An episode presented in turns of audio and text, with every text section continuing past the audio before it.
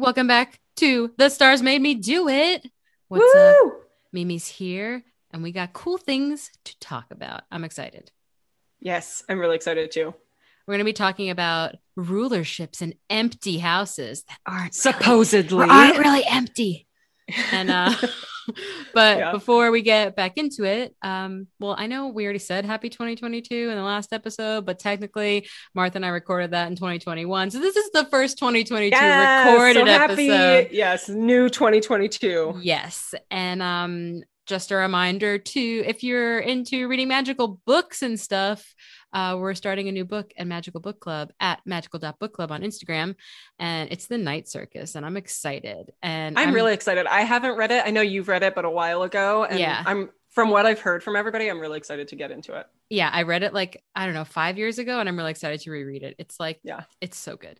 So check that out on Instagram. And then, also check out our regular Instagram at The Stars Made Me Podcast, because particularly for this episode, we posted on there about doing this episode and how we could use some listeners' charts in this episode. And we had a bunch of people send their charts to us, and we're going to talk about them at the end of this episode. So if you don't follow us over there, definitely, definitely do that. And if you're not on Instagram, we're also on Facebook. You can contact us there. Yeah. And if you're not on any sort of socials, but you want to play along, also on Patreon.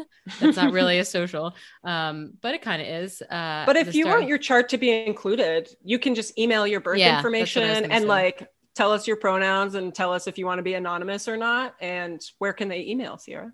They can email at thestarsmademepodcast. No, at gmail.com. thestarsmademepodcast@gmail.com. That was really smooth and slick. You got it. I listen to enough podcasts where now I know. Like, yeah, no, yours was. Mine was like, Anywho, yeah. So if you want, I mean, I think it's a great way for like listeners to engage and to also hear some stuff about their chart that maybe they didn't have that perspective. And like, if you feel like you got an empty house, that means you don't have anything regarding that topic or area of life. That is not the case. It is not the case. We are going to talk about that today. And before we do that, really cool thing that actually I just realized is that Spotify came out with a way to actually rate podcasts finally. Yes. So if you listen to our podcast on Spotify, it would really be awesome if you could give us a rating, since that's a new thing they're doing. And since it's a new thing they're doing, if enough people do it, since it's like a new rating thing, like we're not like a brand new podcast anymore, we could really get noticed by more people. And that would be really awesome, because there's a lot of work that goes into this, and I want people to know about it. But I'm very serious and trying not to sound like I'm begging you, but it would mean a lot. Please, dear Lord, please. Give us a rating on Spotify. And if you're a new person listening and you haven't yet rated on Apple, they let you leave a written review too. And I check those all the time, and I get so excited if we get a new one. So thank you for everybody who has, and it really means a lot. It's like, you know, like the thing with the small businesses, when you buy from a small business, like somebody does a happy dance. Like I literally I do a happy dance when I get a review for this podcast. So it means a lot. When I get a candle sale, Mitch will be like, how you feeling about it? I'm like, I'm real excited. And he puts up his hand and I high five it 20 times. I'm like, yeah, somebody bought a candle. It means really is a happy dance in that business owner's kitchen or living room or something. And this podcast is my baby / business, whatever it is. Yeah. And it means a lot. So thank you for those who have, and that would mean a lot for those who might. Yeah. And so now let's get into the thick of it. We're going to talk about into the thick of it, the rulerships and empty houses that are not really empty. And the astrology teacher that Mimi and I both learned a good chunk of what we know about astrology from, she gets really intense if we say that this empty house. Yeah. She's like, no.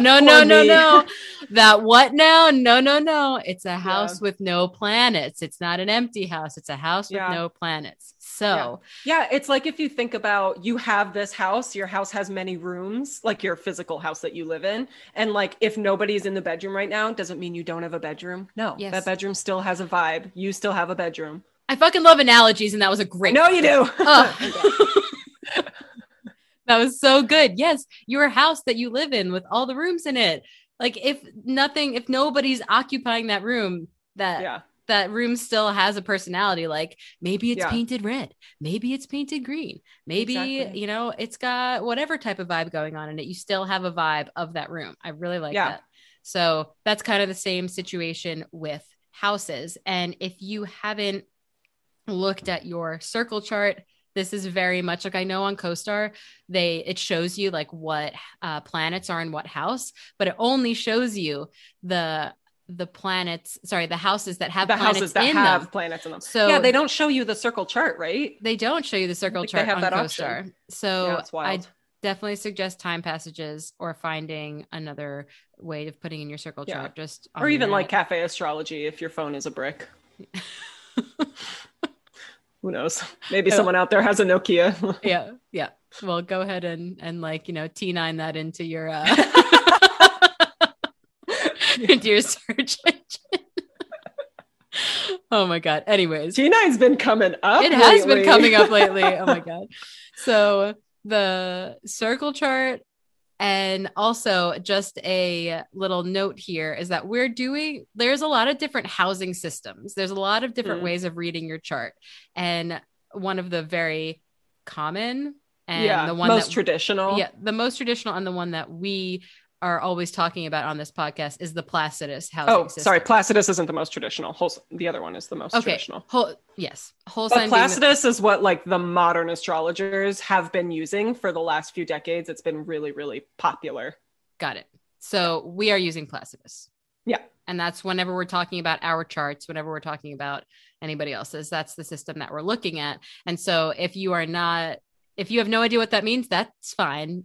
Just hear that and move on. And if you do know eventually we'll do a housing systems episode. So then you can maybe get a little understanding of the differences that we're talking about. Yeah. And if you totally get what that means and you're like a whole sign person, that's cool. You are welcome here. And, but just know that that's the perspective that we're coming from. So join us. What's beautiful about housing systems, and we don't have to get into it too much, I know, but I think it's really awesome when you speak to other astrologers that do use different housing systems. There's what I've noticed, it isn't really a competition. There's validity in every system. It's just what seems to have worked for you. And like, sure, if you're going into certain techniques, it's like better in a whole sign or better in Placidus, but they all have validity and they're all incredible and magical. And the thing that was a great example, if you listen to our episode over like this past summer where we talked about Ayurveda and and what is it, Jyotish? That type of astrology. It was like the difference between looking at somebody's face on and looking at somebody's profile, where it's like we're still looking at the same thing but we're seeing different features. So that's like a little bit more extreme in that case, in that example, but it's almost like you just like, you know, when you close one eye and close the other, like the computer like screen moves like a tiny bit. It's a different perspective. It's just a little different perspective, but coming in with the analogies. I got to see what part of my chart brings in the analogies, because that's how I function. That is how I function. So we're using Placidus, and when it comes to your empty houses, or it comes to houses in general, your whole chart is set up based on your ascendant. And I was listening to the girls over at, The Witching podcast. They did like a overview episode on astrology, and the way that, one of them explained your rising or ascendant sign. It was great. It was like it's the constellation in the sky when on the eastern horizon when you were born, and it's like what is rising up in the sky. And so I think that was a good visual. That even though I understand what rising means, it was cool to hear, and so that can maybe help some people. Like the constellation on the eastern horizon, the moment you were born, and so that sets up the whole chart. The rest of your chart is like where that moment for the rest of your chart. So that's what your ascendant, your rising sign is. I feel like I could go on a real existential tangent about how it's not actually a constellation, but we're not going to talk about it. Okay. Because it's too complicated. And that's getting into housing systems. Your restraint. I appreciate it. Thank you. Oh my gosh. So there are like natural rulers of the houses, which we've already talked about. You can listen to the episode on houses. And then there's also like the rulers of the houses in your chart. And that's what's determined by your ascendant and your rising sign. So we all know I'm a Sagittarius rising. So that means that I know. And so that means that my first house is ruled by Sagittarius. But that also means if you just look at a blank chart with nothing in it, the first house in general is ruled by Aries, because it's the first sign of the zodiac, but we all kind of know that and have talked about it. The first sign's ruled by Aries, second sign's ruled by Taurus, third sign's ruled by Gemini. That we have gone That's over. That's like a basic chart that has nobody's birth information in it. They just deal with similar energies and similar topics. It's like latitude, longitude, blank map. There's nothing charted yet. But that's how it's set up.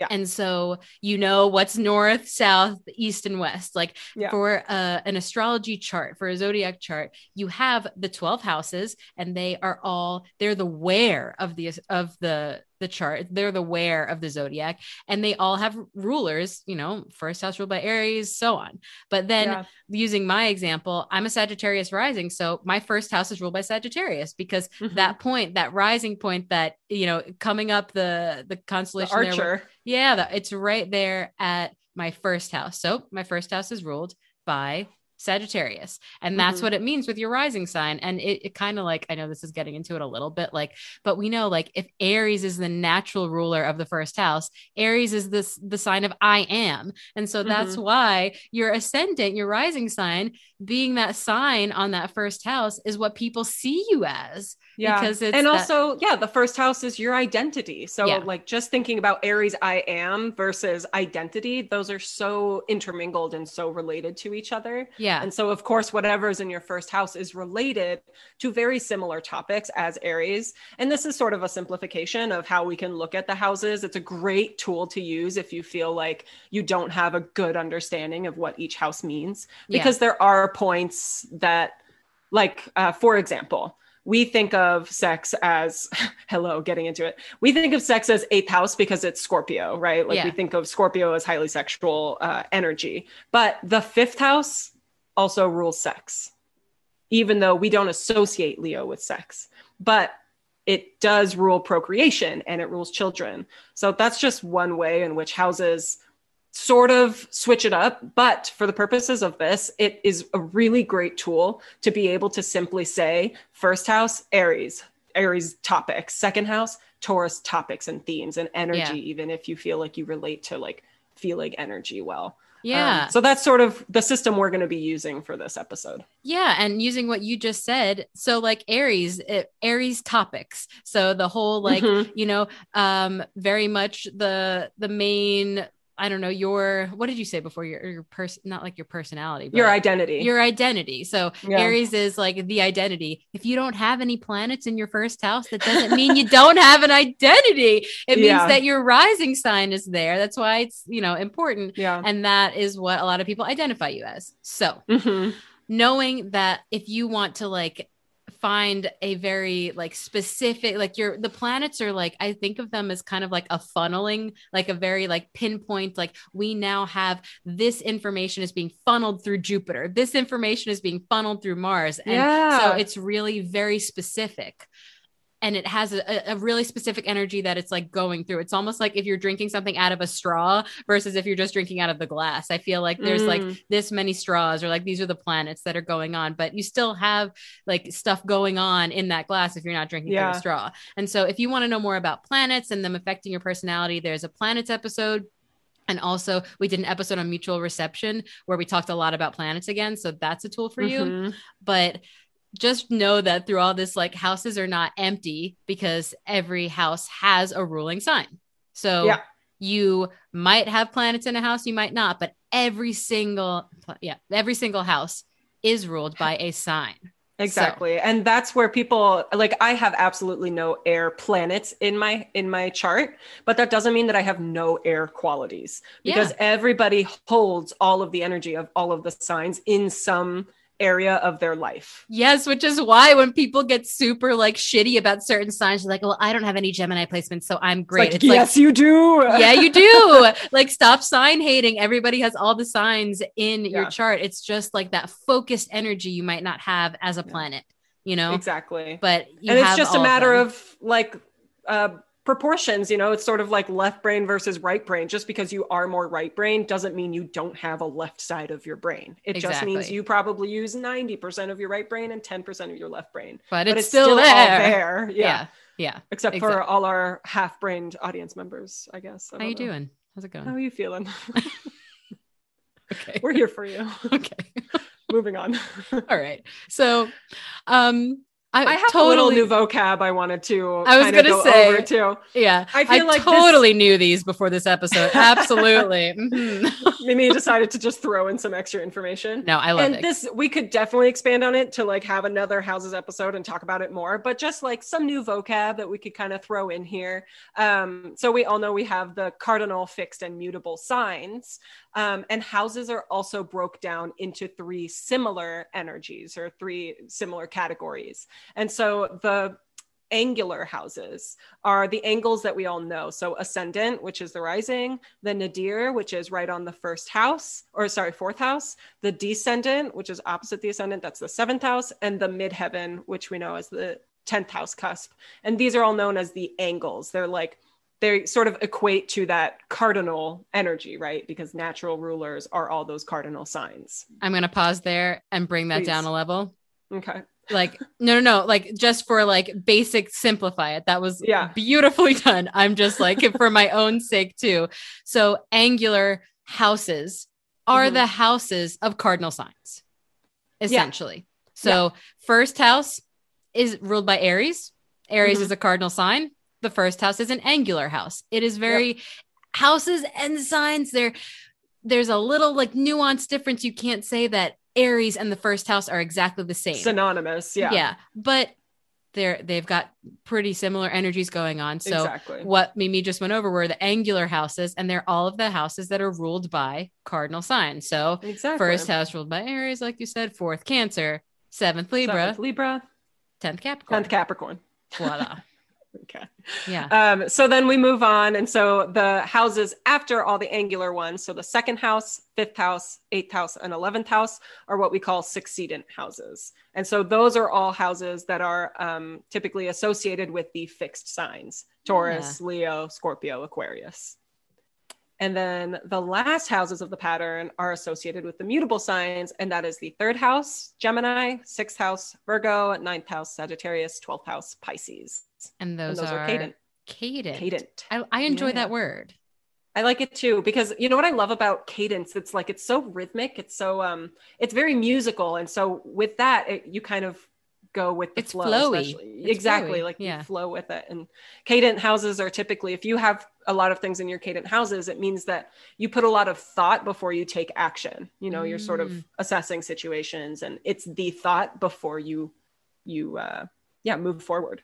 I need to assess this, because I'm just thinking like, if you look at your chart and you have majority like fixed signs, you know that you're a fixed person, but it would be cool to look at my chart and be like, do I have majority like sexcedent houses? Meaning like I'm a little bit more fixed even for a mutable sign. Like that would be really interesting to look into. What's cool about then looking at houses it's not so much about your personality and more about like your life as a picture, right? And so seeing like, oh, your life is a lot of the cardinal. It's a lot of like moving forward, taking action, starting new things. Whereas if you have a lot of things in sexcedent houses, it's like you're very firmly placed and it takes a while for you to make big moves in your life or something like that.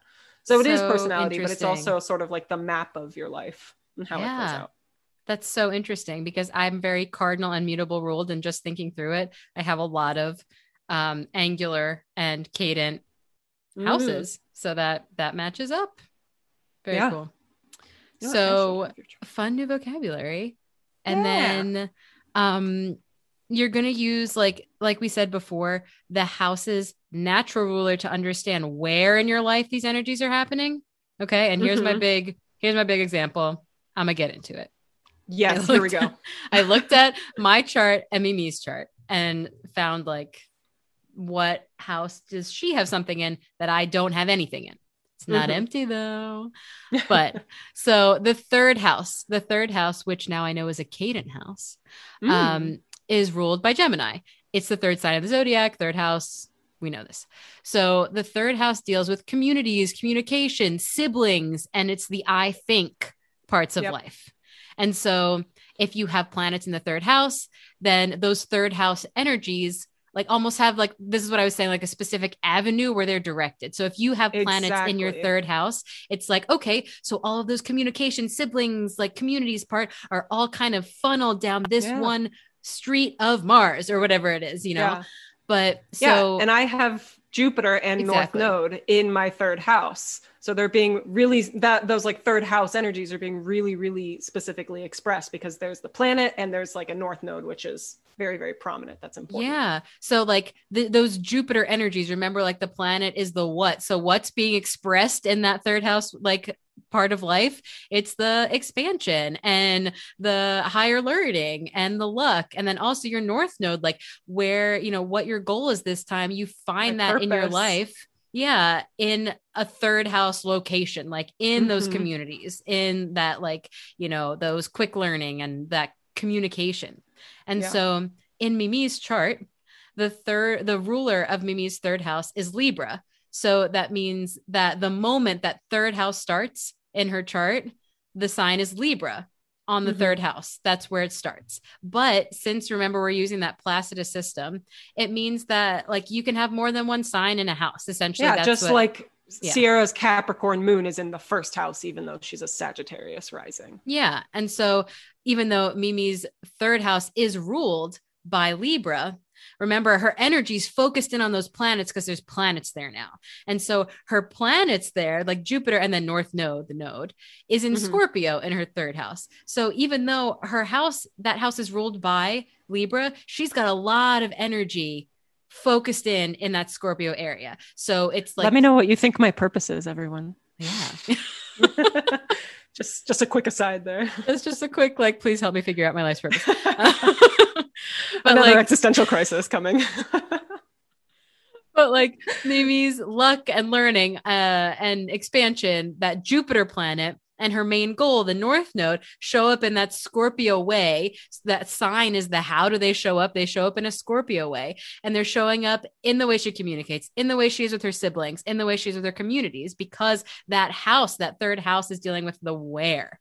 Okay. Yep. And so that's very much like normally how we read a chart. If you get a chart reading from either of us, you like, we would focus in on where are the main, like, where's your sun? What houses it's in? Your sun's your main life force. Planets. Yeah. And like focus on that part of it. So that's very like how you normally go through and read a chart, but now we're going back to that whole purpose of this is like that empty houses. So I don't have anything in my, I don't have any planets in my third house. As we all know, Ciera's so good at communicating. So there's no way that an empty house means there's no, you know, there's no skill in those like, areas of life. Yeah. I wrote in the notes, I'm like, does this mean that Ciera has no communities or way of communicating or way of thinking? Like, I sure hope not. Or no siblings, but I thought that was interesting because I have an empty, technically, I have no planets in my third house and the third house is ruled by sibling or is siblings is part of the third house and I don't have any siblings. So, but what we came up in the hereditary astrology was, yes, you don't have any siblings like blood related, but you've got these cosmic cousins everywhere. Yeah. So. Yeah. Which is very cool. So just because I don't have anything in my third house doesn't mean that I don't have anything going on. It means that unlike Mimi, who has something focused in there, we can specifically look at, okay, this is Jupiter. It's in Scorpio. Like, what does that mean in this third house location? What we do for me is like, we look at the ruler, at my ruler of the third house. So then the way that you do that is, okay, hang on. I want to make sure I do this, like breathe. I'm like, whew, getting into it. Okay. We know that, okay, my third house is ruled by Pisces. So that means that the way that I communicate is very intuitive.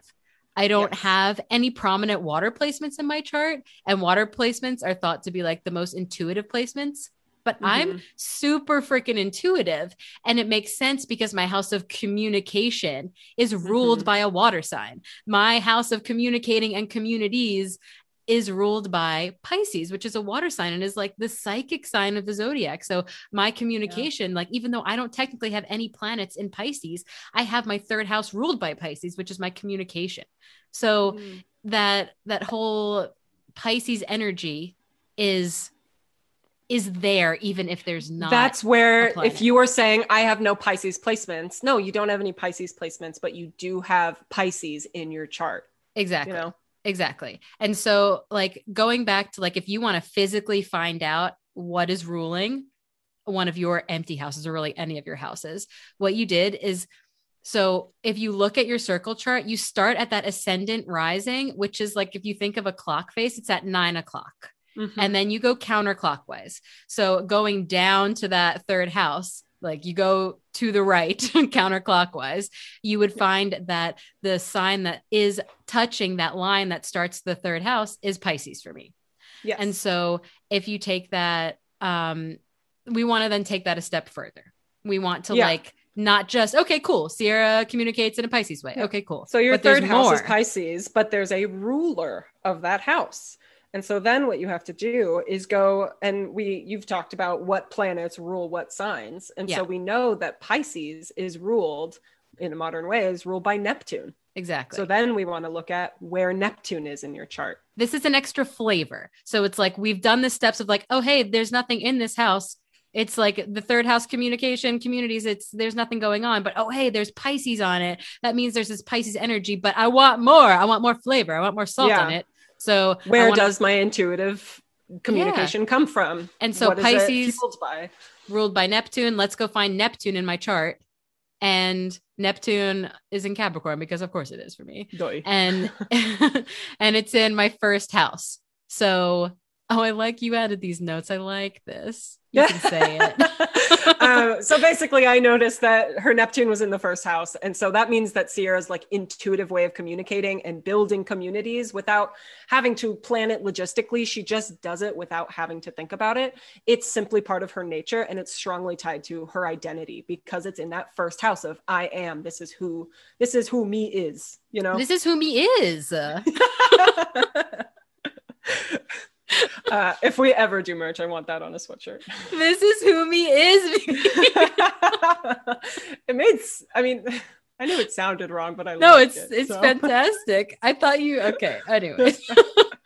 so that's how you look at what, that's a rulership essentially is Neptune rules her third house because her third house is Pisces. Neptune is in the first house of identity and it's Capricorn also, but you mostly want to look at how your communication comes up, like through that house. Yeah. I would say it's kind of more strongly. It's an extra house flavor.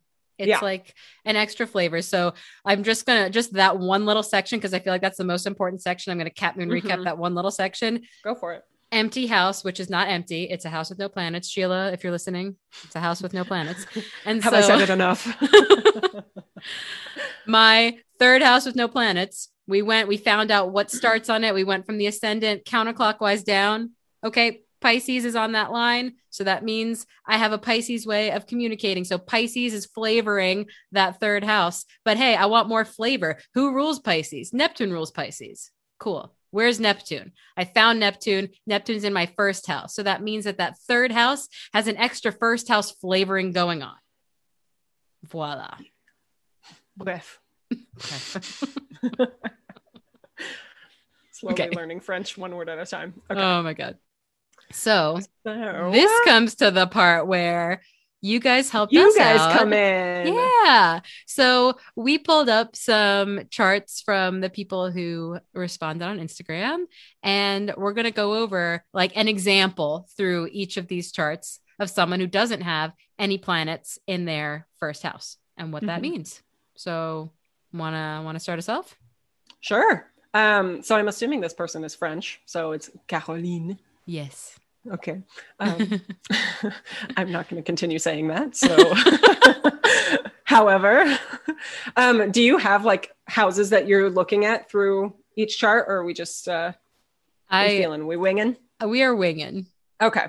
I have houses in each one that I like so that we have different houses for everybody. But basically cool. For Caroline, I noticed that the seventh house was empty. I could say Caroline, but I've grown up with people saying my name wrong, so I gotta say it. I wanted to look at her seventh house because her seventh house is empty, but that doesn't mean she doesn't ever have any relationships with any other humans ever. No relationships. Seventh house. Okay. Seventh house is ruled naturally by Libra. And the seventh house deals with relationships with everybody else that's not you, but also romantic relationships as like can be specific. It's ruled by Venus. Partnerships. So, yeah, exactly. So her seventh house, although empty, is ruled by Aries. So that to me already indicates that like her relationships with other people are exciting, they're passionate, and they can happen quickly. Like she'll make friends quickly. People see her as this sort of Aries fun, impulsive person. Yeah. But we want to look at the planet that rules Aries, which is Mars. Yeah. So then we find Mars, which happens to be in Cancer in her 10th house.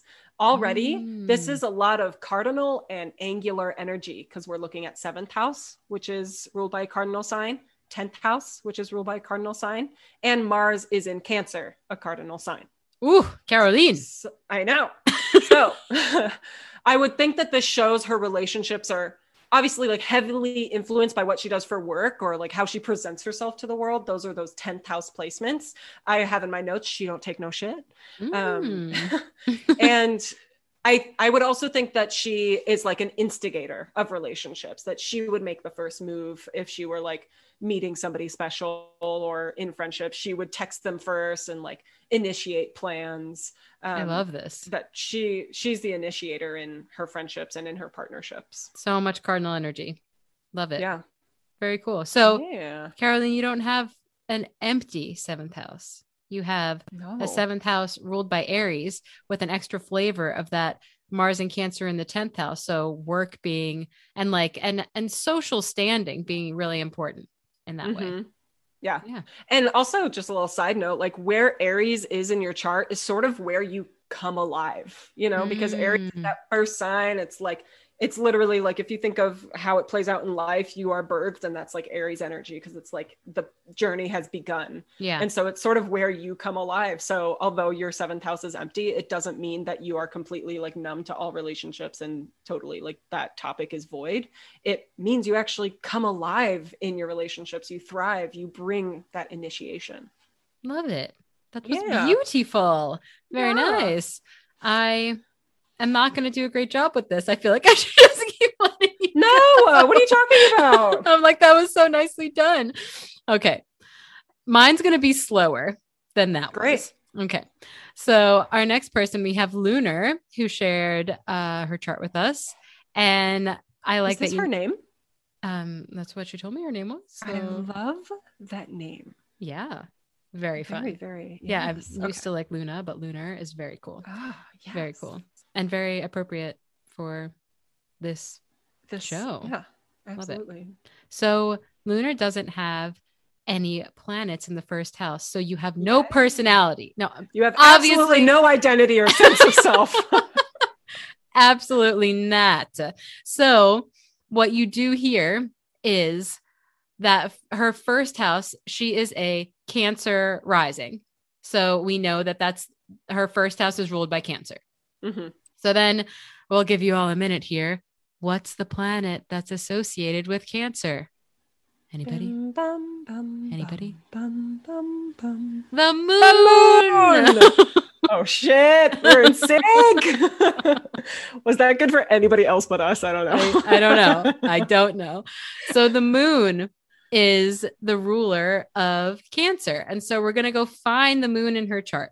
And the moon is in Libra, but it's in the third house. Mm-hmm. So again, we have Cancer being cardinal in that first house and then in the sign of Libra, but it's also in the third house. So it's that cadent house, but it's in the house that is naturally ruled by Gemini. Yeah. Yeah. So that means that first house of identity, we have that Cancer ascendant.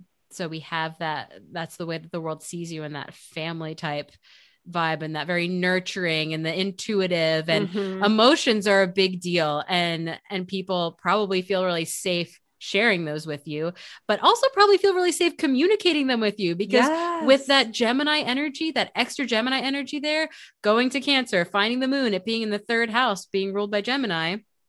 Having well, and extra... also it's in Libra. Yeah. The moon's in Libra. So a lot of communication. And I would think communicating when it comes to feelings and, and also just in like, that would be if you're in like a group of people in that community area, or maybe you're the one that like your siblings are like, please talk to mom for us, you know? So literally you are just like reading my notes, but really intuitively. Yeah. I said, this indicates to me she would put a lot of focus on the way she processes emotion. I said maybe she's a little indecisive, but also she is the friend that everyone would go to when they need a decision made, because they know that she'll have like the best advice, right? Love it. Yeah. Love it. So hopefully that resonates. And yeah, let's go on to our third person. Yes. Tabata. Yeah. What's up, Tabata? Hello. So I noticed her fifth house was empty, which means that she doesn't have any capacity for joy or self-expression, right? That's what we would all think. It must suck to be that way. Yeah, like, no, you absolutely have capacity for joy and for self-expression. And so we look at the ruler of her fifth house, which is Virgo, and we know that the ruler of Virgo is Mercury. So we want to look at where Mercury is in her chart, happens to be in Pisces and in the 11th house. I'm going to go one step deeper now that we've gotten a little comfortable with these rulerships. Not only is Mercury in the 11th house in Pisces, it's also right exactly with the planet Mars too.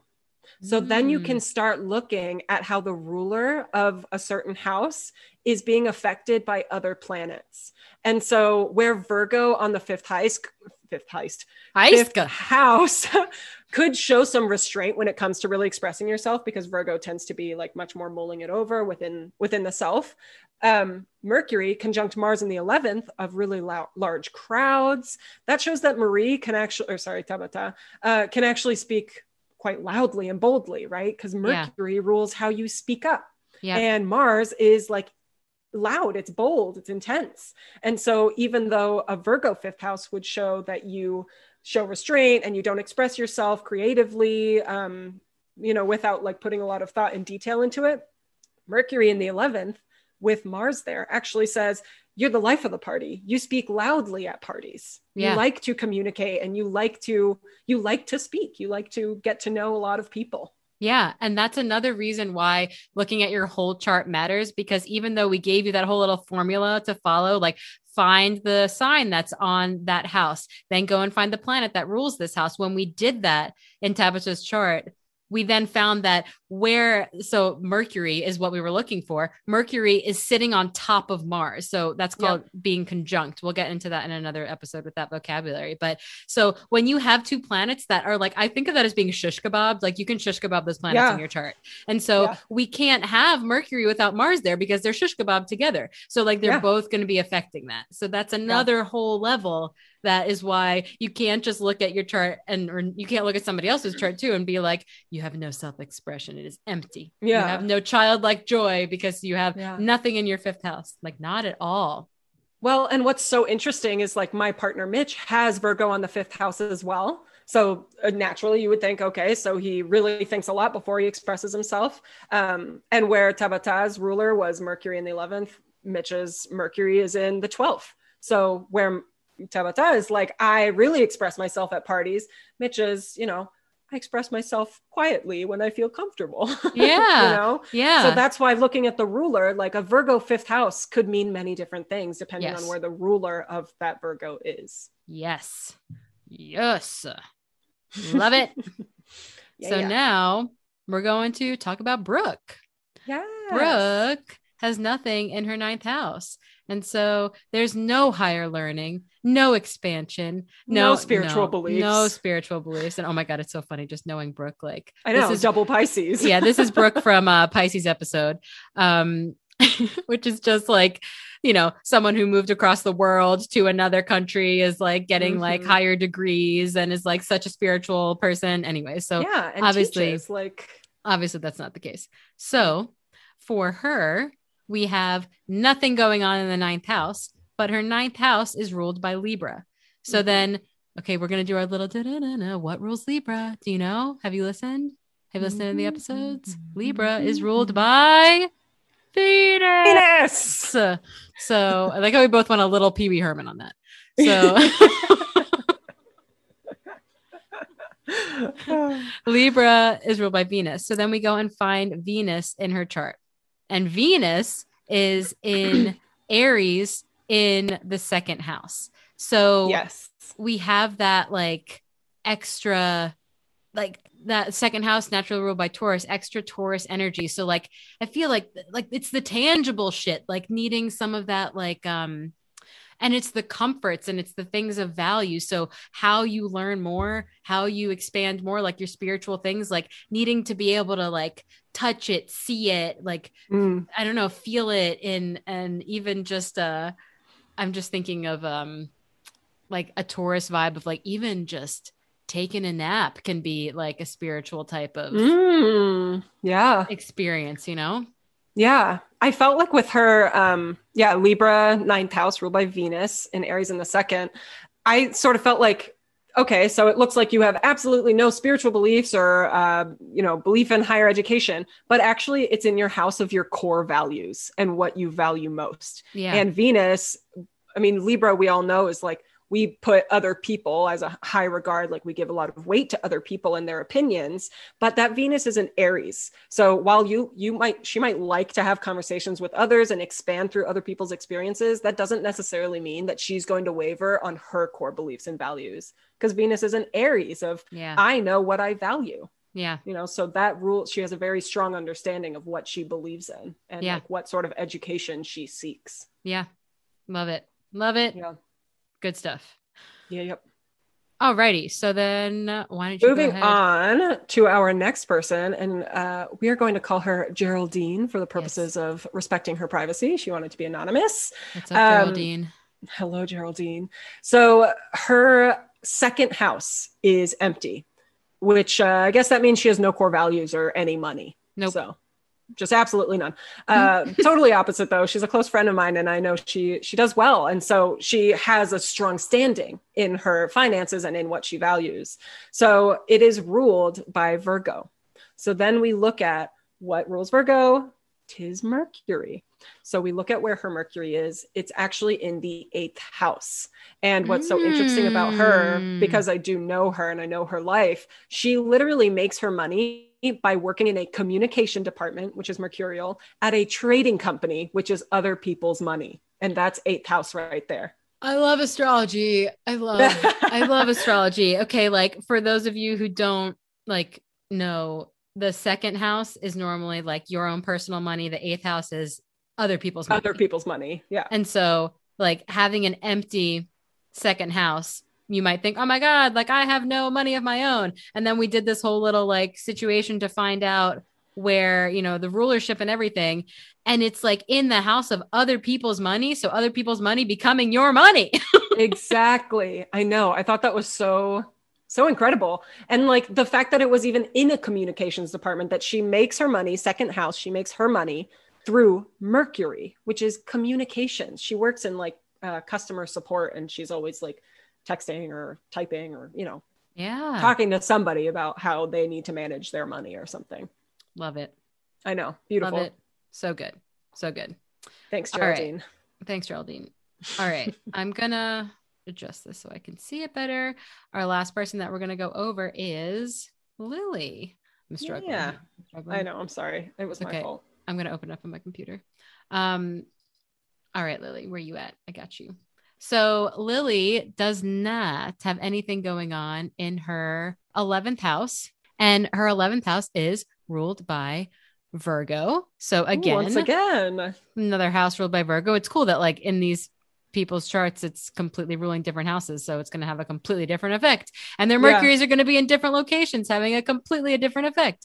So Lily, your 11th house is ruled by Virgo. So that would feel like if we just look at that, okay, 11th house is naturally ruled by Aquarius. It's like the humanitarian. It is the large social groups. It's the like dreams of future. Yes, exactly.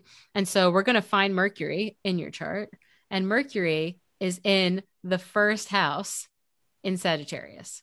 So applying that like 11th house Virgo, then going to that first house Sagittarius, just to me, that really says like, when it comes to social circles, like you have arrived, like you, like everybody knows that you have arrived. It's that first house energy flavoring on top of that 11th house. So in your large social circles, you need to be a prominent part of it. You need it to be a little bit of like a eyes on me moment. And like, you know, I don't want that to necessarily mean like everybody, if you have this placement, oh, you're super extroverted. Like maybe you're not in all like situations, but maybe in large social circles is where you are, you know? Yeah, you do well in large social circles where, and that fiery energy too is coming from that first house in Sag.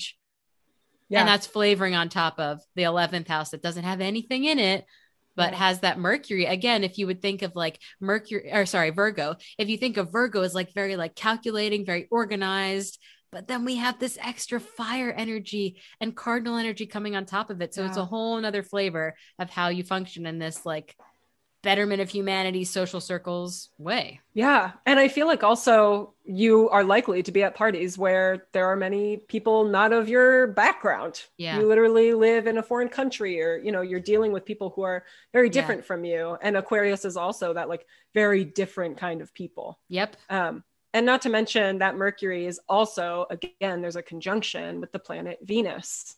So she comes off as like very friendly, as very open to new perspectives, right? Because that's 11th, and and it's what people see. It's her first house. Yeah, it's very strong. Yeah, I love that. Like the especially like some of these people, which I do know, and like even you know, I'm curious for the ones that we've gone over that I don't. Yeah, it's really cool to see it because I do see that. I do really see that with the ones that we've gone over that I do know, and and I love the extra flavor added. And I like want to go do mine now. I want to go through more of my houses. Well, let's look at some of yours. Let's do it. Okay. I'm going to look at it. I want to do mine too. Okay. So we did your third. Oh. I want to do like, what were you going to say? Well, you just have quite a few empty houses. So I have third, fourth, fifth, seventh, ninth, and 10th. Which one you want to do? I'm curious about seventh because we were talking about Caroline's seventh, that was also empty, and I want to do that. Okay. Yeah. But it's bringing it back to, oh, interesting. Okay. Yeah, right. I know. I don't know how I feel about this. So do you not want to open yourself up like that? We can open me up. I just don't get it. Oh, okay. I got you, girl. I'm going to open you up. God, sorry. Take it back. I meant it like surgery. That's how I took it. Okay. We're going to move on. My editing. Seventh house. I'm probably going to leave it in. No! Okay. All right. So Ciera, also like one of our prior guests, has an empty seventh house, which means she's never going to get married. She'll never have prominent relationships. Nope. Spoiler alert. She's currently married and has many, many friendships. So... we will see what rules her seventh house. It is Gemini. So we're going to look at what planet rules Gemini. And lo and behold, Mercury is like Mercury's coming to play today. Show. Yeah. So we look at where her Mercury is because that is what rules her relationships. It is in the 12th house and it is in Sagittarius. So what you maybe don't know about Ciera is that she didn't have a lot of partners before she found her person. Yeah. And so that 12th house of maybe not really available, that's sort of like a softness, a shyness, a vulnerability of not like letting yourself be seen by possible suitors. That's so interesting. And then by the time you were ready, you married a damn foreigner.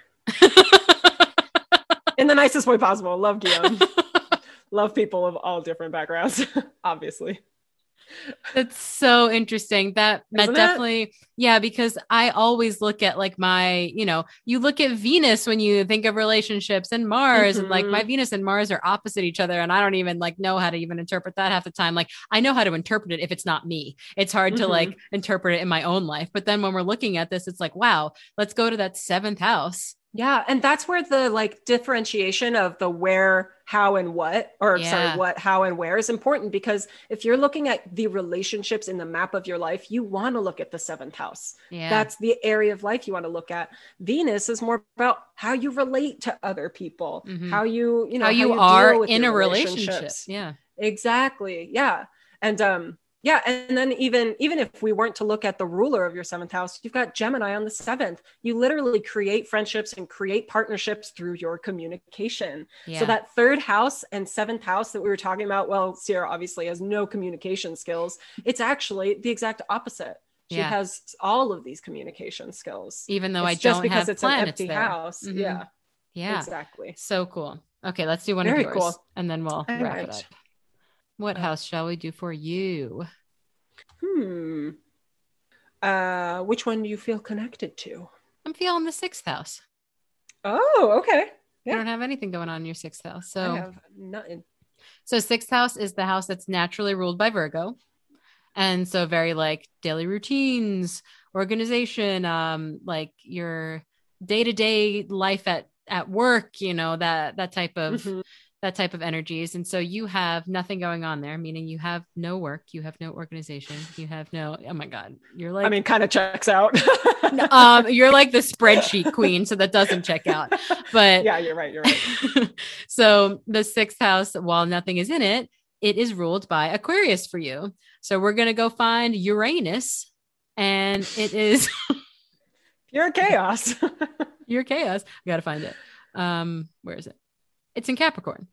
Yep. And it's in the fifth house. So you have like an expression and like a fiery creativeness that comes into your everyday, like the everyday routine, your daily life, the way you organize things. It's like a vibrancy, mm-hmm. a creativity, this like very much a all eyes on me type of energy too, that comes into that, which makes so much sense. It's also very chaotic because having Uranus in Capricorn, I mean, like my sixth house, I so relate to it because I do have Aquarius on my day-to-day routine. I only just started like really paying attention to what I do in the mornings or like setting a routine for myself. And then to realize that, of course, like it's unpredictable. I never know what I'm going to do when I wake up in the morning. Uranus is in that sign of Capricorn of like doing things rigidly, but it's Uranus. You're never going to be able to predict how you do it. Ever. Yeah. And it's also intercepted, which, you know, you had talked about interceptions in an episode before. And yeah. It's like, yeah, maybe I'm just not supposed to know what my routine is yeah. right now. But with that fifth house energy though, of that, you know, fifth house is the natural ruler of Leo. So you have an extra Leo flavor when it comes to bringing my heart to what I do. Bringing your heart to it. And also like you're not afraid to be putting yourself, you know, on YouTube, on Instagram, on whatever it is, like go follow me, guys. Yeah. Harvey Mountain. Shameless plug. Yeah. So I think that checks out. That's a good point. Yeah. That's interesting. I like it. Bringing my heart to every day. Yeah. Very cool. I like it. I like it a lot. This was fun. I like this topic. And yeah. if anybody is still confused or, you know, curious about what their empty houses mean, just use the tools that we taught you today. Yeah. And maybe we can even do a live sometime, just like, mm-hmm. Or even over on Patreon to like, dig into it more, like yeah. looking at your chart and going over one of those empty houses, or remember yeah. that if you go to the website, thestarsmademedoit.com, you can get a reading. So yeah. that's also totally an option. And the top tier Patreon members get a reading when you join. Yeah. So if you're interested, remember that. We are really getting into like the details of how to look at a chart. Like if you are somewhat confused by this, totally normal, totally fine. I'm a professional astrologer and sometimes I get confused. I'm like, what yeah. am I even looking at? What are these symbols? Yeah. If you're getting this, like, good for you. You're yeah. really like using this tool to get to know yourself, to get to know your friends, understanding other people. Like Yeah. It's just awesome. So good job, you guys. Yeah. And again, if you're like, that's totally not me, that's okay too. Good job, you guys, anyway. Yeah, that's like, okay too. Even just for like, I mean, it's one of those things where if I listened to this when I first started getting into astrology, I would have been like, nope, too complicated, no idea. Yeah. But it's also like just knowing that this tool is out there for when you do get more into it. And, or if you are really into astrology, but you never knew that you could look at the rulers to find this extra flavor, you know, there's like all different levels here. Everybody's What's great, I think, about like what you've done with this podcast is that like, if someone's like, you know, I don't even know what the fifth house means, or like, what does Taurus even mean? You have episodes to refer to, you know? So if there's anyone who's like, I don't know how you got there, like go listen to previous episodes where we do really go in depth about what certain houses and signs mean. Yeah. Really useful. Yeah. Definitely use the other episodes as a tool if this was super confusing, or reach out. I mean, I'm always behind that Instagram. So let me know. But otherwise, I'm not going to cat moon recap it. I already cat moon recapped the most important part, but that was really cool. Thanks for those of you who reached out to us with your charts. That was fun. Definitely let us know. Feel free to message back after you listen to this to let us know if that connected and how that connected. That would be really cool feedback. It's like when I get an email from like a former student and I'm like, oh my God, you remembered me. Yeah. You told me. Amazing. Yay. So let us know. So Ciera, why did we talk about rulerships and empty houses today? Oh my God, because the stars made us do it. Oh man. Okay. Goodbye. Bye.